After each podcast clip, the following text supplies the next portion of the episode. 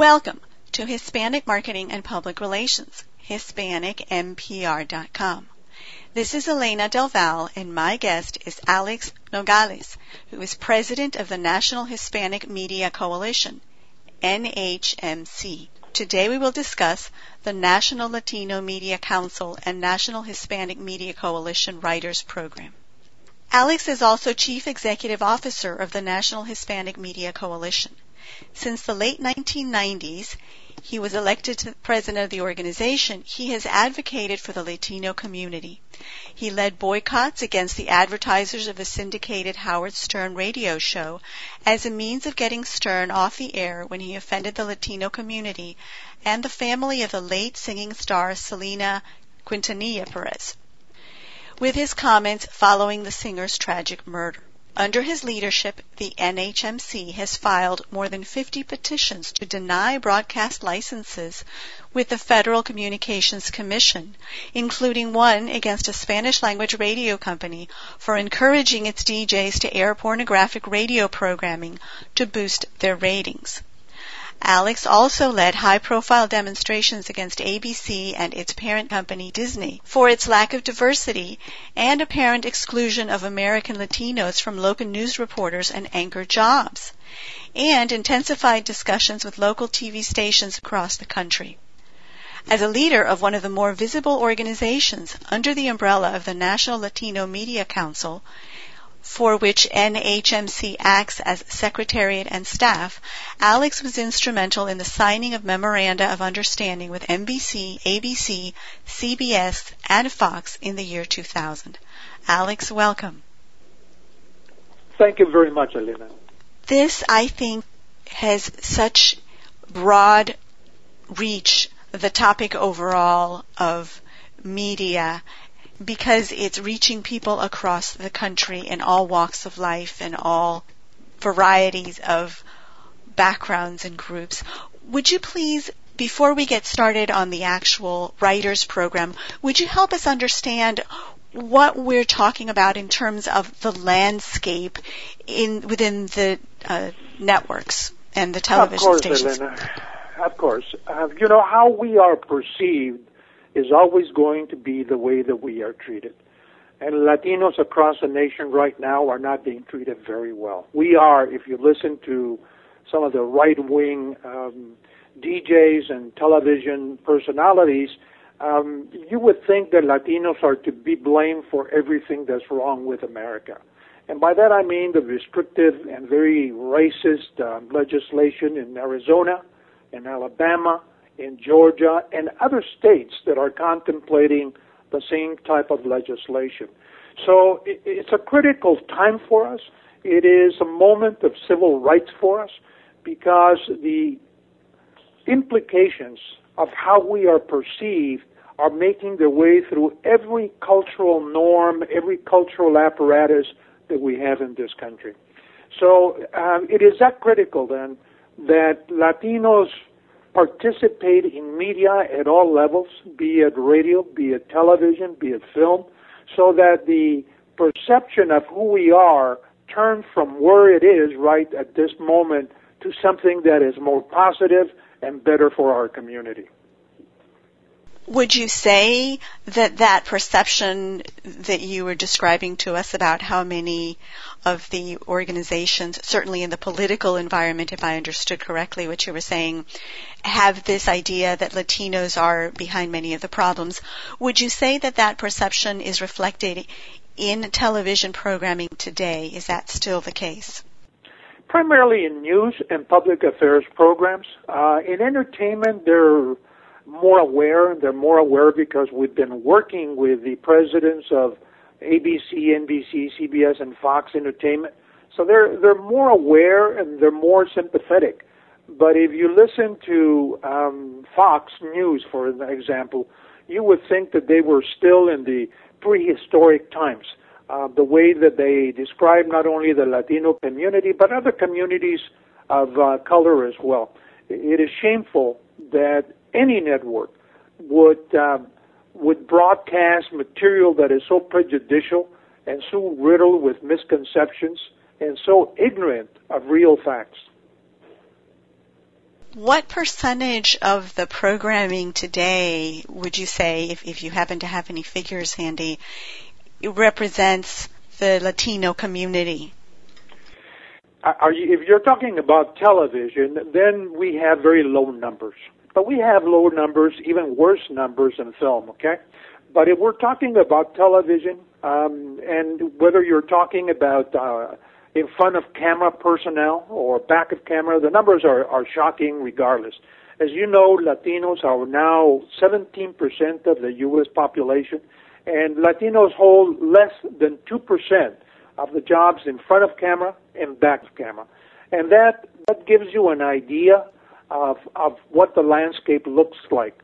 Now, you know, people will say, well, you know, of course there's a huge number of Latinos that listen to and and uh, look at um, Spanish language television. That's very true. But um, unlike what um, our friends over at Univision, Telemundo, and, and Mundo Fox would want everyone to believe, we have less than 20% of the U.S. population that is monolingual. Everybody else, uh, uh, in terms of American Latinos, are bilinguals or monolingual English. So the majority of Latinos across the nation are watching English language television and programming. Given those numbers, and I think, of course, that many folks who are in business and certainly those who are in marketing are aware of some of the data that you just shared with us, the, the 20%, show that the vast majority of the Latino population in the United States is either monolingual or bilingual. Doesn't that stand to reason that the folks who are in charge of the programming would be targeting the Latino community and having them represented in the programming itself? Of course it does. Uh, but they don't know, they don't have the experience of knowing, uh, first of all, where to look. And Latinos have not been integrated into the television circle. By that I mean that if you look at the talent agencies, the representation of Latino clients is very, very low. We have a joke over here in Hollywood, and that is that the agents don't go any further east than La Cienega Boulevard. In other words, that's not where Latinos are, are at. Uh, I'm talking about west of, of La Cienega. We're east of that on the whole. So it's a joke, but there's a lot of truth in that. And that is uh, that they don't know where to go look for Latino talent. And they don't have, most of the time, Latino representation among their ranks that will take the trouble and the time to go and find Latino talent. Is it that there aren't enough individuals with the skill sets? Let, let's take for a second if we look at behind the camera, as you were dividing it earlier as in front of and behind the camera. If we look at, say, behind the camera sorts of skills and training and abilities, is the argument potentially that they're making that there aren't people with experience and skills to fill those roles and those jobs? You know, that is an excuse that I've heard for years and years and years, and it doesn't wash. There's, uh, when people were not looking, and because the landscape of media is so large, a lot of Latinos did get their training. A lot of Latinos did go to major universities to learn their craft, and they paid their prices. Uh, they paid their dues by working under sympathetic individuals who were trying to bring them up. So it doesn't wash. I mean, there's a lot of talented people out there that have the experience base to get into a job. What we lack is opportunity. And look at these are jobs that are very high paying. So nobody wants to give up that kind of power. You know, you'd rather hire your pendejo um, son-in-law than give the job to someone who is so outside of the circle of people that you know. And so therefore, Latinos, particularly Latinos, are not getting the opportunities that um, that we deserve and and can contribute to by being there. Now there are a number of folks who certainly in front of the cameras have made names for themselves, whether it's singers and performers. I just saw that Jennifer Lopez was 38th in the Forbes list of the 100 most powerful women in the world. And along with her, there were a couple of other big Latina names. So there certainly are, and like them, many others in entertainment, Latinos who have made their way, broken the barrier, are those individuals helping pave the way? Are they opening doors for some other individuals who are trying to get in? How is that working out? Well, I don't happen to know the ones that you are talking about on a personal level, okay? Um, Salma Hayek, as you know, is Mexican-born and educated, and uh, and that is part of the problem that we have in the entertainment industry. That when, in fact, you you do see Latino faces, they're faces that have been recruited out of a country south of the border where these folks are very well known. You know what I mean? So you have 55 million Latinos in the United States, and you are hard pressed to find U.S. American Latinos that have been brought forward to become stars, as you put it. All right. So I don't know the history of the two people that uh, you're talking about um, in terms of what do they do to help the Latino, the American Latino progress. Um, but you know, it's a handful of people regardless. I mean, if, proportionally speaking, if we look at who is at the top of the charts in terms of popularity, in terms of power, in terms of you know, uh, visibility, it's a handful. And that is not proportional to the number of Latinos living in the United States. You mentioned uh, Salma Hayek. Well, you know, who else is on that list? I think is a young woman who is over on Modern Family, and Sofia Vergara, and, and those are two people. But you know, we're much larger than just two people. It's a huge community, 55 million Latinos residing in this country. You get beyond those two or below those two, and you're hard pressed to find any Latinos that have that acclaim. What about the argument that, and I think you mentioned it earlier, some of the individuals make that Latinos are not watching entertainment or news in English, but that rather they're focusing their energy on Spanish language programming or that they're not watching television at all because they don't relate to the programming that's available. That doesn't make sense. Nielsen will tell you that Latinos are the biggest watchers of television today.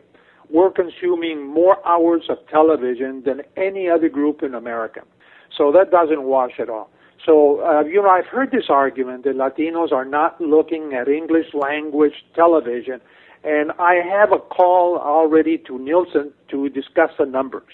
And I, I, saw that and it didn't make any sense to me because, you know, going across the country, I hear and I talk to other Latino leaders and we discuss, you know, what are Latinos watching, what are Latinos doing, and so forth. And it doesn't make any sense to me. But some of the numbers that have been reported without um, sources, incidentally, and in fact, that's why I called Nielsen to find out if those numbers are coming from them or where are these writers getting those numbers. You know, the proof is always in the in the pudding, and by that I mean if you have research that says one thing or another, great. Let's see the research so that we can all agree that it's that it's clean um, uh, research. But when people claim this or that and don't give any sources, those numbers are very, very suspect. And I, I'm referring to an article that came out not too long ago, about a week, 10 days ago.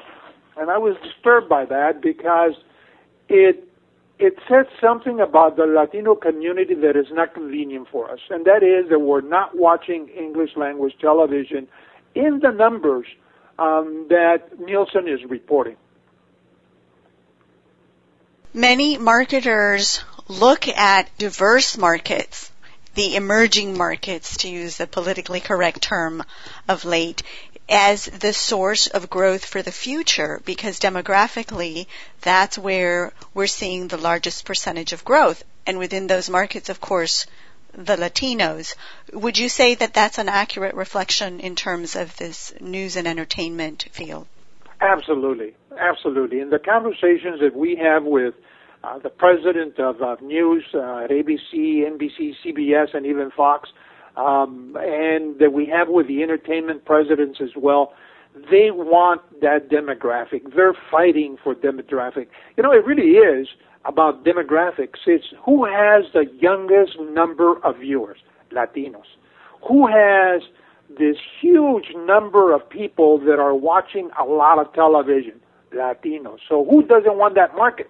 It is the market of the future, the the market of the now and in the future because it's like new ground. It's a new frontier, an area that hasn't been mined. You know, the other um, uh, markets have already been mined to their max. Uh, there's very, very little room for growth. But when you come to the Latino market, everybody wants it. They just don't know how to go about and get it. Alex, would you agree with the argument that some people are making that when they say that Latinos aren't watching English language television, it's because they don't relate to the the plots or the sitcom scenarios? Do you think there's any truth to that? Yeah, I think it's nonsense. I think it's just talk. Um, you know, you put a good um, show on um, that is Latino theme, and we're right there. I mean, the numbers that that um, were being reported in terms of some of the, like the George Lopez show, like uh, uh, even Modern Family. I mean, Latinos are watching those shows. You know, um, we love to we love entertainment. You know who sees more films in America per proportionally speaking than anybody else? It's Latinos. You know who uses more cell phone applications than anybody else in the nation? It's Latinos again. So we're great consumers of, of the latest technology in media. We're great consumers of film, of television. We are the market of today and the future. Would you say that in order for Latinos to watch, the show has to have a Latino theme? Does it have to be Latino centered? Or would you say that Latinos are watching all sorts of programming? We're watching all sorts of programming. You know, they even watch Fox to a large degree, and I'm talking about The Simpsons. They had a huge Latino following. I never could understand why, but but they do. Um, and and there are other shows, and and many of them are not Latino themed. So that's not it.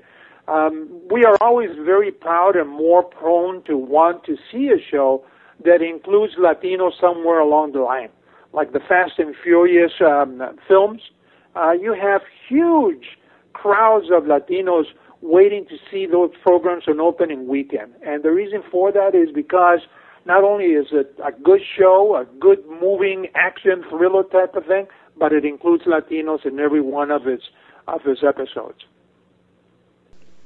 What is the National Latino Media Council and National Hispanic Media Coalition Writers Program. You referred earlier today, uh, earlier in the interview, to um, the memorandums of understanding that were signed in 1999, 2000 with ABC, NBC, CBS, and Fox. And it was caused by the fact that the, a local um, writer here at the Los Angeles Times, um, I, forgetting Greg's last name, but it'll come to me before the end of this interview. He wrote an article talking about the new shows that were developed that were going to be on the air that same year, later that year. He wrote it in May, and the shows were coming on the air in September.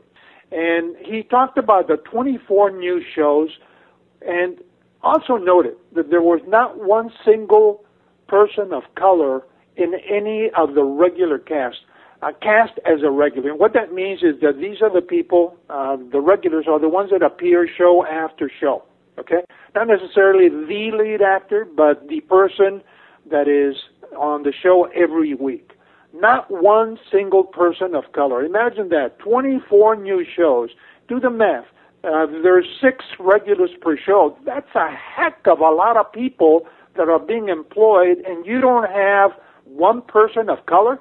I mean, something's wrong with the whole formula here, you know? Especially when you consider that combined people of color are something like 33, 34% of the U.S. population. And to not have one single person of color, not one African American, Asian Pacific American, Latino, or Native American, is incredible. So um, we decided um, with the NAACP, with the Asian Pacific Media Coalition, with Indians in Film and Television, that in fact this was not acceptable to us as a community, as a nationwide community. So we went to each one of the networks and we demanded um, two things: that we start working together to uh, bring those numbers up? that they hire a vice president of diversity that reported directly to the president of entertainment so that there's no uh, hedging as to who is in charge? Uh, to up those numbers. And we have, since the year 2000, received the employment numbers of both in front and in back of camera in terms of directors, writers, producers, uh, actors, and then there's category of actors as well, regulars, guest actors, and uh, so forth.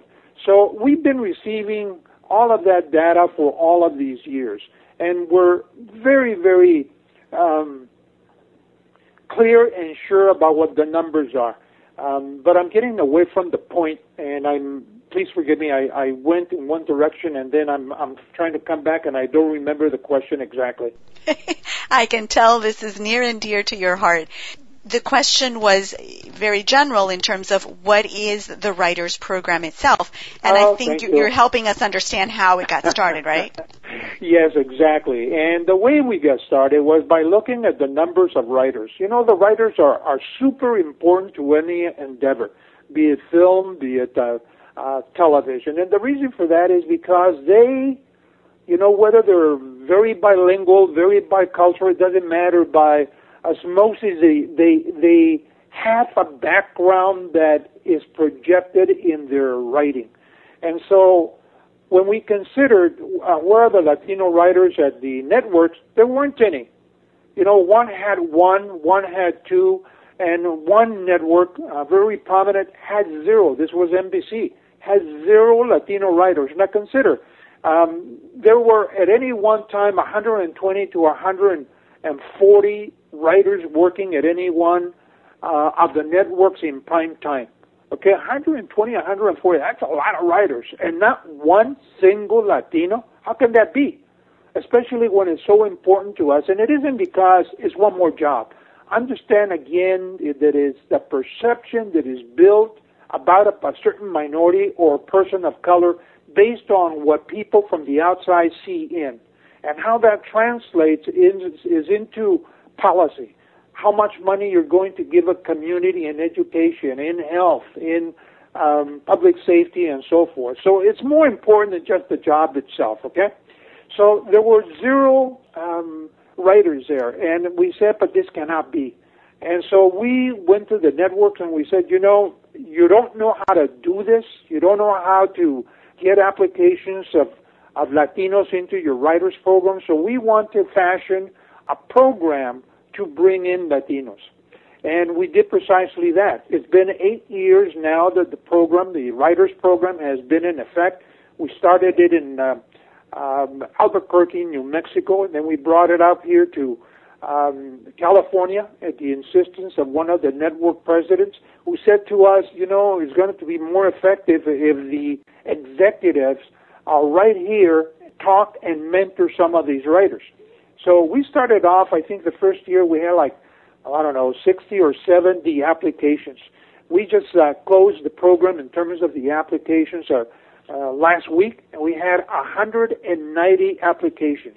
And I asked uh, uh, uh, Jeff, who runs the program for us, um, was the quality of the writing better or worse than it has been in the past? And he told me something very interesting that goes along with something else, and that was the writing is getting better every year. And I said, why? Why, why is it better? And he said, I think what is happening is more and more Latinos are getting into screenwriting in in school. They're they're being more analytical and more methodical about what they're reporting and how they're reporting it, which goes along with a report that came out just about a week ago that for the first time ever Latinos are in higher education in numbers proportional to our population, which is 17%. That is exciting stuff. So it really coincides, you know, that we're getting better writing, larger numbers of writers applying to this particular program because our kids are going to school and taking screenwriting uh, classes or taking television production classes and are more knowledgeable about a business that is huge, that pays very well and is international. How many participants do you have in each of the programs? You've been doing this for eight years, you said, right? Yeah, and we started with 60 or 70 the first year, and now it's up to 190. But you know, the proof of any program, is it working or not program, you have to be able to measure it. Other than that, you're just talking. And the great part of what we're doing right now is the program is working. The caliber of people is so great that this past year, this past season, um, um, we placed 10 writers at ABC, NBC, Disney, and one at CBS as well. Those are incredible numbers when you consider that in the past you had zero writers at one of the big networks, and you had one and two in some of the others.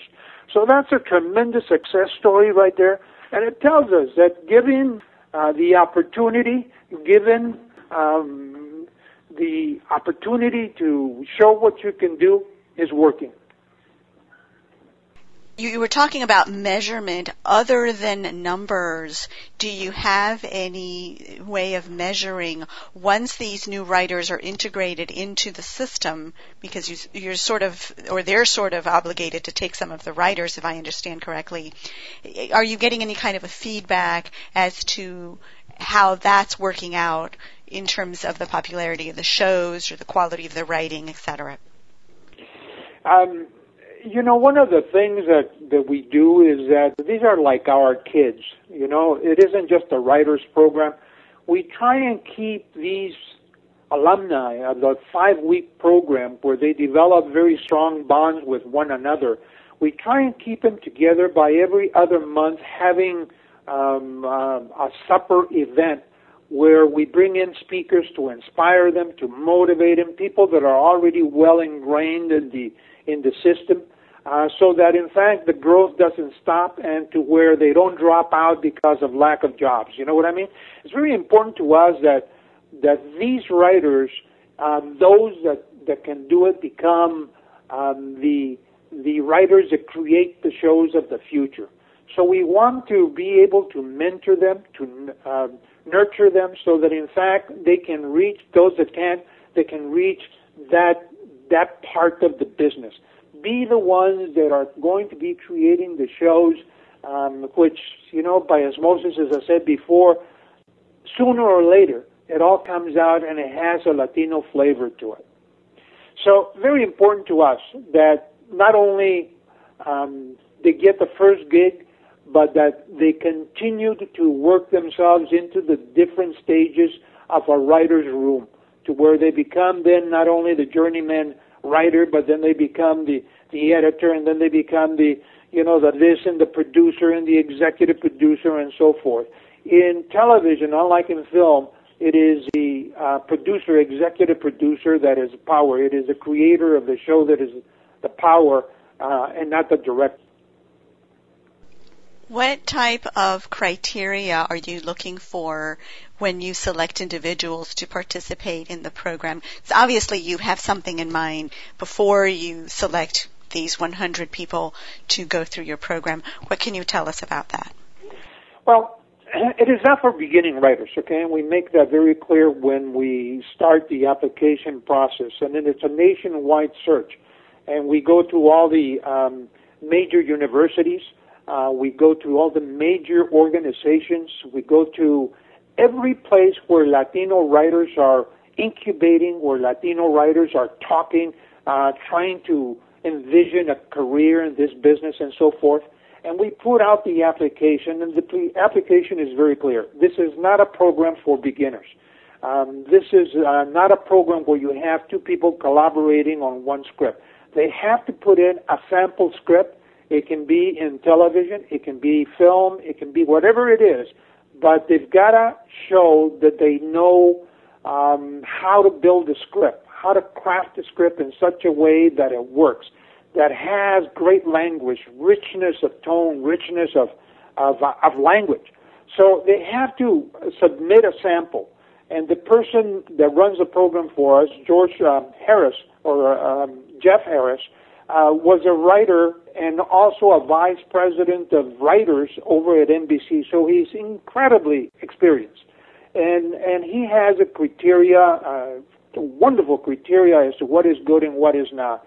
So we ask those people to send in their samples, to send us a bio, to tell us why they want to write for television. You know, they've got to want to write for television. I mean, it would be wonderful if everybody could write for film, but the fact of the matter is that there are very few films that are being produced these days. From a high of 500, 600 films, we're down to about 50 because they're putting so much money into one film uh, because of merchandising, because of international uh, distribution, and so forth. The, the number of films that are being made is is minimal, minimal, minimal. So where the jobs are, that's in television. That's in cable. That's where content is is constantly being called for. And so they've got to want to write for television. And, you know, unlike years of the past where uh, it was a wasteland where nobody wanted to write for television because it was so trite and so insignificant, everybody wants to write for television because there's some great stuff that is that is being written at HBO, at Showtime, at, and some of the of the um, um, commercial stations like uh, uh, Modern Family over at ABC and so forth. There's great stuff that is going on right now. So we ask for those samples. We we they turn them in. We give them a number um, to where the name does not appear, and then we send it out to be evaluated. And the evaluators, of course, uh, mark it, um, give it a point system based on their criteria. And then uh, I interview them to make sure that, in fact, they really want this and they can really get away for five weeks of very intense writing where they're going, they're expected to come out with one half hour comedy script or one hour dramatic script. And when some of these writers are very prolific, they have written up to two, and one fellow did three scripts in that five week session. Some people that write very fast and are very good, and there are others that take uh, their time, and five weeks is, is not unheard of. So we run it like a writer's room to where uh, people sit around the table and critique each other's work. They they read the material, they come out with new ideas and so forth, and they bond. It's so intensive that they bond. And then, like I said to you before, we make sure that they continue with that bonding by having them come over to uh, our offices that are quite large, and and you know we we keep tabs on them so that in fact when ABC or one of the other stations says we need some writers, do you have a list of some of your best? Yeah, sure, here they are. We had a meeting just recently with one of the talent agencies, and the same thing is going to happen there. We're going to provide them with a list of 20 of our best writers so that they can start interviewing them and hiring them as clients. Other than that, without an agent, it's very difficult to get into the business. Someone has to be able to pitch you. Alex, you said you had about a 100 people participating in the five week program, which is once a year, right? Um, once a year, it's 10 people. We have 190 applications this year, but out of that 190, we whittle it down, we whittle it down until we have the top 10 people. We can only do so many at one time, you know?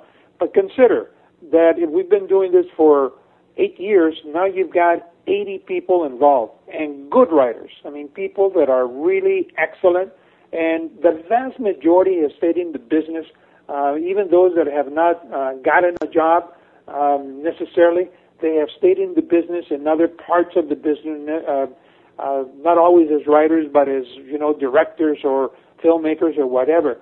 So uh, it is very um, emboldening and heartening to see that the cadre that we have built over the eight years is working, uh, that they stay together, that they stay in communication and help each other with, with uh, leads on this or that job. So essentially, if I understand correctly, they once you narrow down the list from the initial large group of applicants to the 10 that participate in the five week program out in California, they go back to wherever it is that they live and they do their work from their home state. Is that correct? Nope. No, we bring them all in here to California. We house those that are from uh, that are from out of town. Uh, we pay for their meals. Um, and we give them a stipend. I don't remember exactly how much it is. I think it's about 250 a, a, a week, so that in fact they can pay their bills. And and we do it knowing very well that unless they have that kind of financial support, uh, they're not going to be able to participate. So we fly them in. We want them right here where they're doing a nine to five kind of job. And then, you know, there are some writers that are that are night owls. I mean, they work at night, and some others that work um, better early morning. So they meet together every day for anywhere from five to six hours, and then they're expected to write and rewrite uh, before or after they get through with the class uh, for the day. So they're here for five weeks, very intensive. And if you ask me where exactly, well, it's in Studio City. It's around the Hollywood area. And what we do, we bring in speakers from ABC, NBC, CBS, or Fox, and we expose them to the business, to the reality of the business. You cannot be a writer and think that you're going to be so good that if you don't know how to network, you're going to get the job. That's not the way that it works. You've got to be able to sell yourself, uh, to have people be interested in you as a person and be interested in your work because they see the potential. So it's about exposing them to an arena, to a realistic arena of what to expect. And we have, you know, well-known writers that come in to talk about their experiences, how they got to where they are, prices they had to pay. I mean, all of that. The whole Hollywood experience has got to be savored and put before them so that they know what to do as time goes along. Once the program is completed, then they go back to their home states and whatever work they do, they're doing from wherever they live. Is that right? You know, Hollywood is here in Hollywood. Um, writers are hired out of here. Um, it's rare that they have any film or television production, let's say in Kentucky or Omaha or any of those cities. I mean, the business is located in Hollywood, California, and its environments. Okay, so you, you don't want to have people that are out of touch with what they want to do. So I challenge them uh, to come here. I challenge them to um, cut the the ties that bind them to their local community if they want to continue to write. Okay, if they're not serious about writing, well, okay.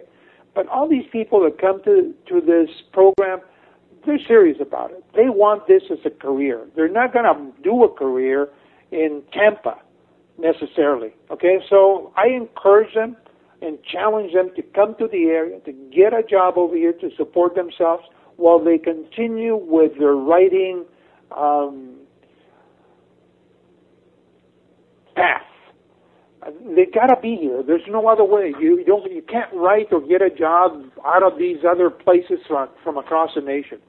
Now, fortunately, the majority of the writers are coming from the East Coast and the West Coast, um, about 50-50, and then we get some from Miami, and we'll get some from Chicago. But the, the the majority, when I think back on the majority of the writers, they're coming from New Jersey, New York, and they're coming from the Los Angeles area, uh, and and then some from Chicago and some from Texas as well.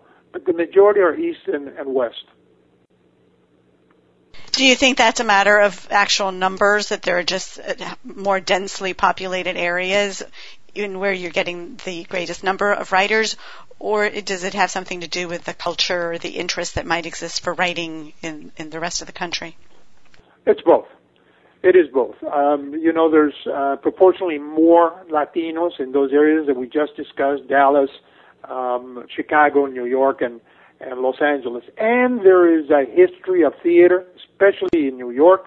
Um, there is a history of movie making, such as in Los Angeles. Chicago also has some of that, and Dallas has some of that as well. So it's a it's a um, it's not only the number of people that live in those areas, but it's also that there's a history of theater. There's a history of of some film. Uh, Robert Rodriguez is in Texas, for example. Uh, he's in, uh, um, I forget the name of the city, but he's located over there. He has his studios over there and so forth. So there is an interest. There is this, you know, this curiosity, uh, this push to train uh, people in the arts. What kind of people are drawn to the program? By now you have eight years under your belt. You must have an idea of the profile. Are, you, you said these are not starting writers. These are people who have some experience in writing already, who have some writing experience uh, under their belt. What, how would you describe, if you will, the average person that participates in the program and, and that finds success ultimately? You know, when we started, for whatever the reason, the majority of the people that applied were uh, males. Uh, now it's 50-50, and in the last class, I think we had six Latinas and and uh, and five males. Um, that's 11. Uh, we brought in one young kid that I think is just phenomenal out of the Inland Empire, who's 19 years old and writes like no one's business. He just lacks life experience. And I said to someone the other day, you know, um, Daniel um, is a great writer. He's going to be wonderful, but he needs life experience. And I thought for a second, and then I said, as a joke almost, but not really, I said, what he needs to have a girlfriend that will break his heart so he learns something about what it means to hurt, you know?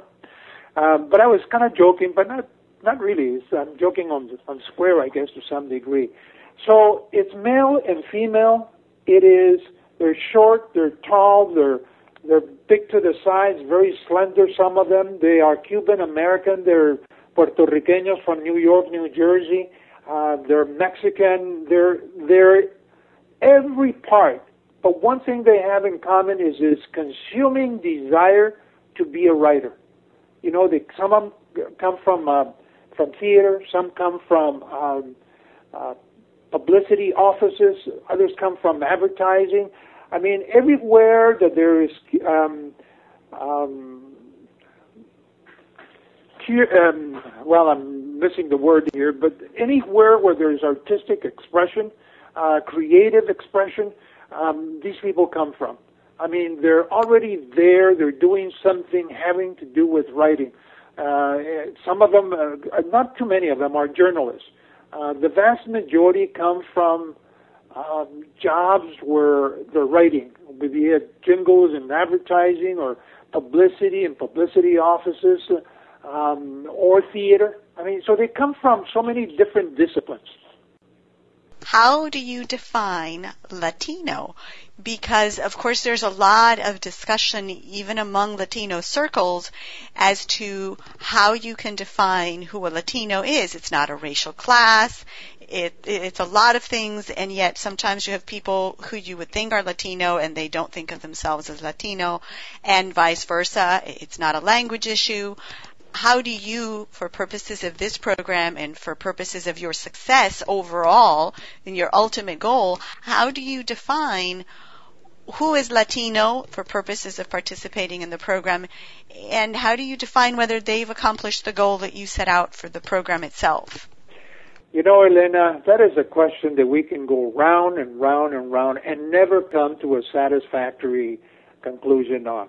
All right? It's kind of a silly type of of uh, classification after a while because, as you well know, Latinos come in all colors, in all racial groups and ethnicities. Um, in East Los Angeles, we have uh, people um, that are white on both sides. But if you speak to them, they'll tell you they're Chicano. You know, and I'm not going to argue with them because that's what they feel in their soul. And who am I to tell them, no, you're not? You know what I mean? If that's what a person feels that he or she is, that's what they are. And so I'm not going to get into, you know, um, what is your background? Was your father white? Was he uh, Latino? Was he Mexican? Who was he? That's an endless kind of question. I go by something that is very simple and very direct. If a person internally feels that they are Latino, they are Latino. And that's good enough for me. Other than that, it becomes this drawn out conversation that has no end, that has all kinds of qualifiers and ifs and buts and conditions, and, and we get nothing out of that. A person knows when they feel Latino, and they'll feel that way because culturally they were raised that way, because they speak or don't speak Spanish. It doesn't matter. If they feel they are Latino, Mexican, Guatemalteco, Nicaragüense, whatever, if they feel they are Latino, they are do they get a mandate that says you have to write something Latino themed, or is is it just wide open, whatever they choose? How does that work? Wide open. Remember that many of them are writing uh, for a show that they might see that they really may like. Okay, uh, for Modern Family, uh, for instance. I mean, you know, people love that show. So we say to them, write for a show that is on television that you really like. Make it an episode. You understand the characters. You know where they're coming from. Let's be real here. Let's see if you can write a script that is so good that the producers, writers of that show are going to want to have you on their staff. You know, it's a, this is a very practical kind of program. It's not, you know, um, so altruistic that after a while you lose track of what it's really for. This is about jobs, Elena.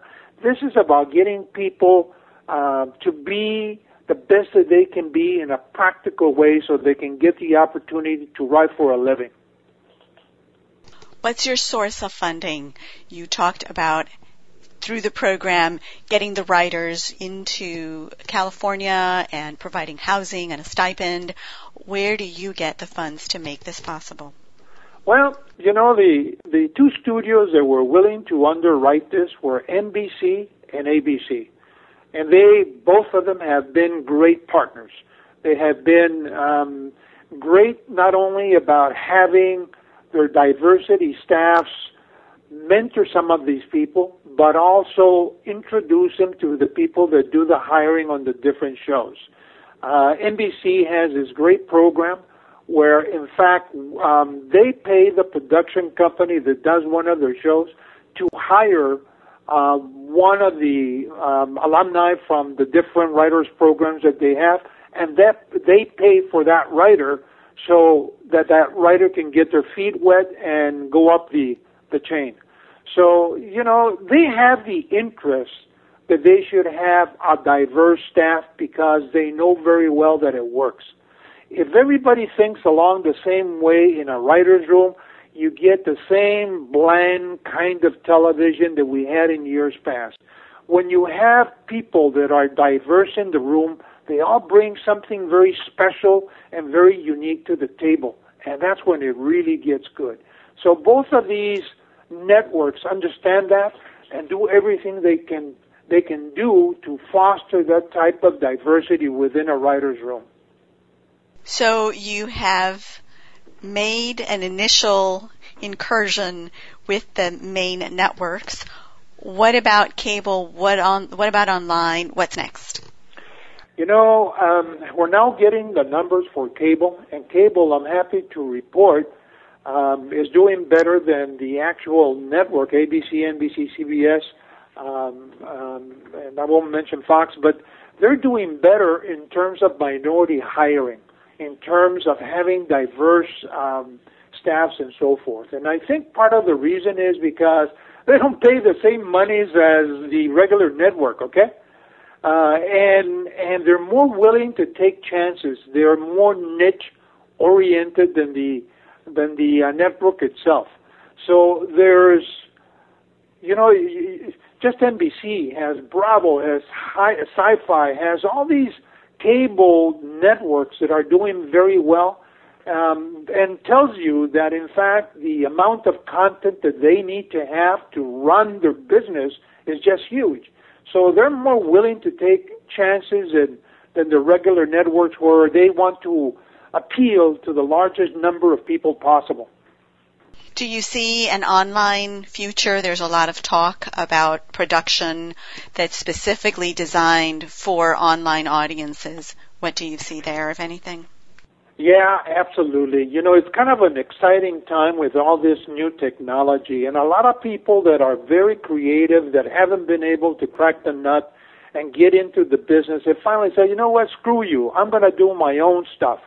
I'm going to uh, do my own work and put it on YouTube, and then I'm going to start uh, getting advertisers so that in fact um, I can sustain myself. And several very good people have done that, and even established people uh, in comedy are coming into this arena because they don't have time nor have the patience to listen to executives tell them what they should be doing.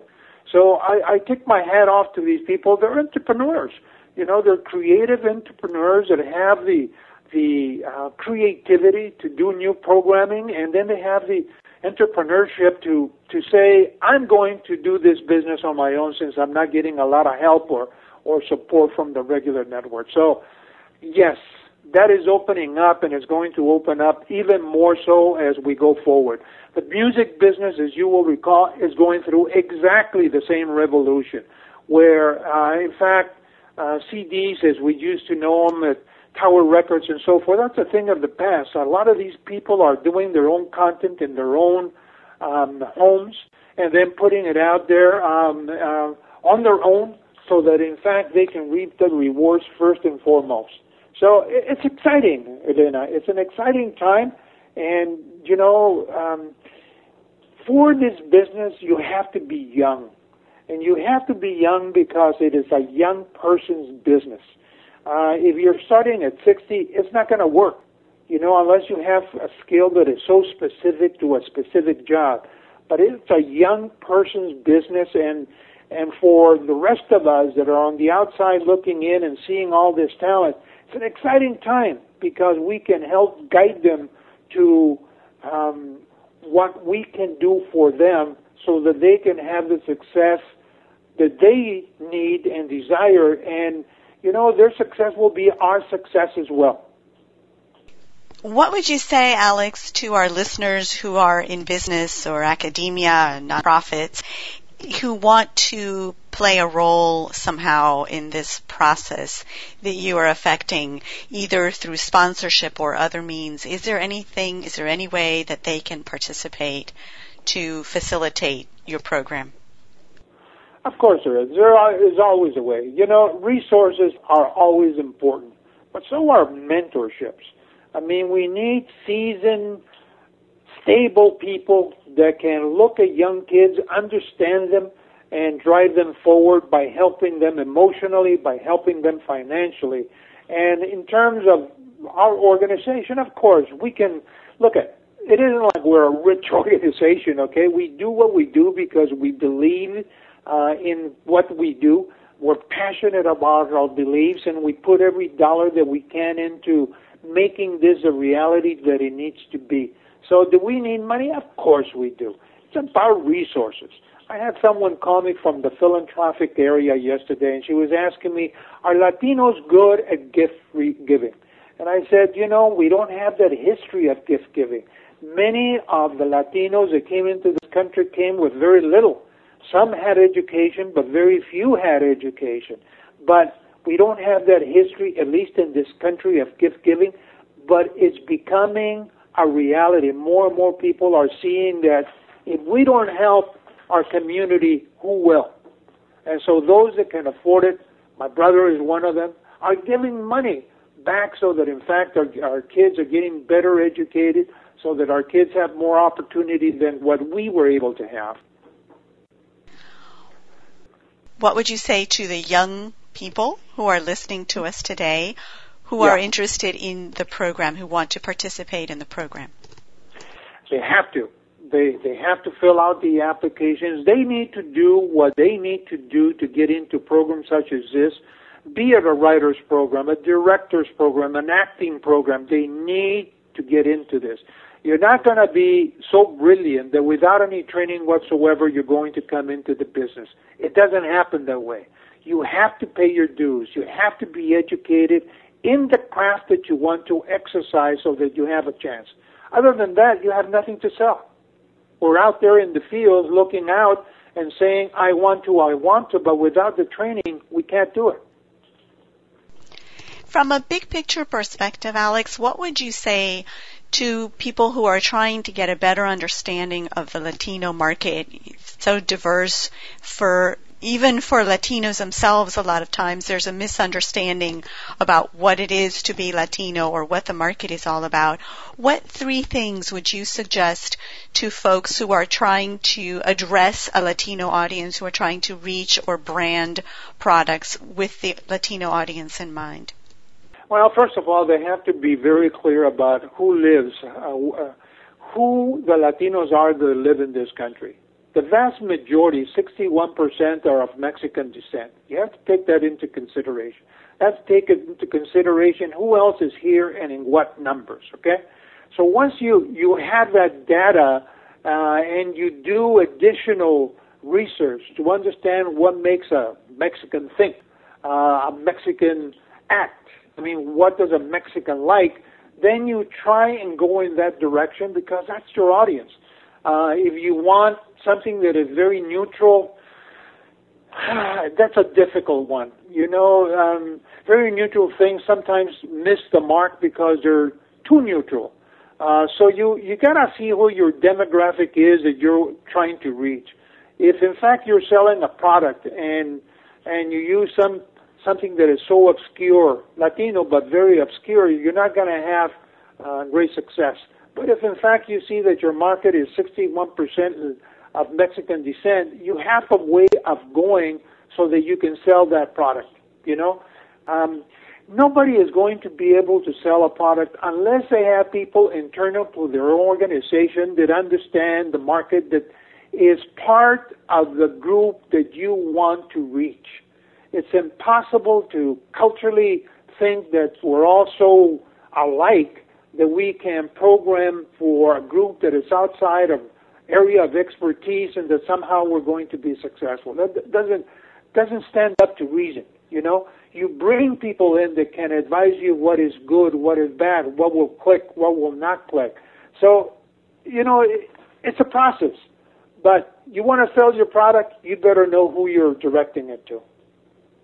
Thank you, Alex, for joining us from Pasadena, California. Thank you. It's been my pleasure. And to our audience, thank you for listening to Alex Nogales, who is president of the National Hispanic Media Coalition, who discussed the National Latino Media Council and National Hispanic Media Coalition Writers Program. Please share your suggestions, questions, and ideas by leaving a comment on the HispanicMPR.com website. If you or someone you know would like to be on the show, you can email me directly at editor at hispanicmpr.com. That's editor at hispanicmpr.com.